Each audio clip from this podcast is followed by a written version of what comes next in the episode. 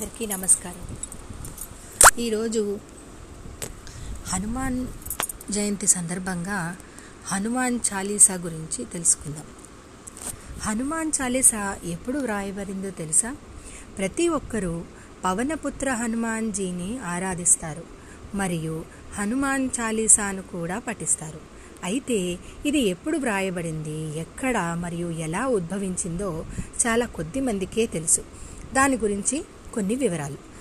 పదహారు వందల ఏడి అంటే ఆఫ్టర్ డెత్ ఆఫ్ క్రైస్ట్ అంటారు.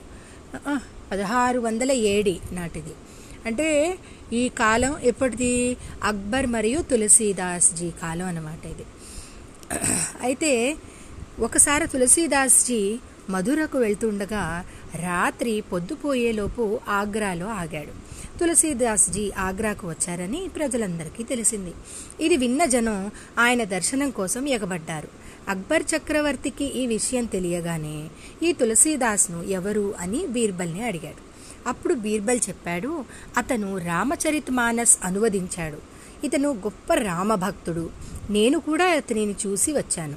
అక్బర్ కూడా ఆయన్ను చూడాలనే కోరికను వ్యక్తం చేస్తూ నాకు కూడా ఆయన్ని చూడాలనుందని చెప్పాడు. అక్బర్ చక్రవర్తి తన సైనికుల బృందాన్ని తులసీదాస్జీ వద్దకు పంపి మీరు ఎర్రకోటకు హాజరు కావాలని చక్రవర్తి సందేశాన్ని తులసీదాస్జీకి తెలియజేశాడు. ఈ సందేశాన్ని విన్న తులసీదాస్జీ నేను శ్రీరాముని భక్తుడిని. చక్రవర్తికి మరియు ఎర్రకోటతో నేను ఏమి చేయాలి అని చెప్పాడు. మరియు ఎర్రకోటకు వెళ్ళడానికి స్పష్టంగా నిరాకరించాడు. ఈ విషయం అక్బర్ చక్రవర్తి దాకా చేరిపోయింది. అతను చాలా బాధపడ్డాడు. మరియు చాలా కోపంగా ఉన్నాడు. చాలా ఎర్రగని కళ్ళతో ఉన్నాడు. తులసీదాస్జీని గొలుసులతో బంధించి ఎర్రకోట తీసుకురావాలని ఆదేశించాడు. తులసీదాస్జీ గొలుసులతో కట్టబడిన ఎర్రకోటకు చేరుకున్నప్పుడు అక్బర్ మీరు ఆకర్షణీయమైన వ్యక్తిలా కనిపిస్తున్నారు. కొంచెం తేజస్సు చూపం చూపించండి అని చెప్పాడు. నేను శ్రీరాముడి భక్తుడిని మాత్రమేనని మీకు ఎలాంటి చరిష్మా చూపించగల మాంత్రికుడిని కాను. కా అని తులసీదాస్ అన్నారు. ఇది విన్న అక్బర్ ఆగ్రహించి వారిని గొలుసులతో కట్టి చెరసాలలో వేయమని ఆదేశించాడు. రెండవ రోజు లక్షలాది కోతులు ఏకకాలంలో ఆగ్రాలోని ఎర్రకోటపై దాడి చేసి మొత్తం కోటను నాశనం చేశాయి. భయాందోళనలు కలిగాయి. అప్పుడు అక్బర్ బీర్బల్ని పిలిచి ఏమి జరుగుతోందని అడిగాడు. అప్పుడు బీర్బల్ అన్నాడు హుజూర్ మీరు తేజస్సును చూడాలనుకున్నారు కదా చూడండి. అక్బర్ వెంటనే తులసీదాస్జీని చెరసాల నుంచి బయటకు రప్పించాడు. మరియు గొలుసులు తెరవబడ్డాయి. తులసీదాస్జీ బీర్బల్తో మాట్లాడుతూ నేను నేరం లేకుండా శిక్షించబడ్డాను. నేను చెరసాలలో ఉన్న శ్రీరాముడు మరియు హనుమంతుడిని గుర్తు చేసుకున్నాను. నేను ఏడుస్తున్నాను. మరియు ఏడుస్తూ నా చేతులు వాటంతటవే ఏదో రాసుకుంటున్నాయి. ఈ నలభై చౌపాయిలు హనుమాన్జీ స్ఫూర్తితో వ్రాయబడ్డాయి.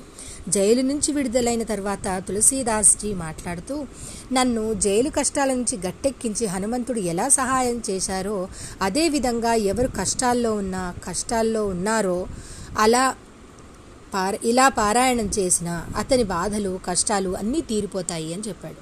దీనిని హనుమాన్ చాలీసా అని పిలుస్తారు. అక్బర్ చాలా సిగ్గుపడ్డాడు. మరియు తులసీదాస్జీకి క్షమాపణలు చెప్పాడు.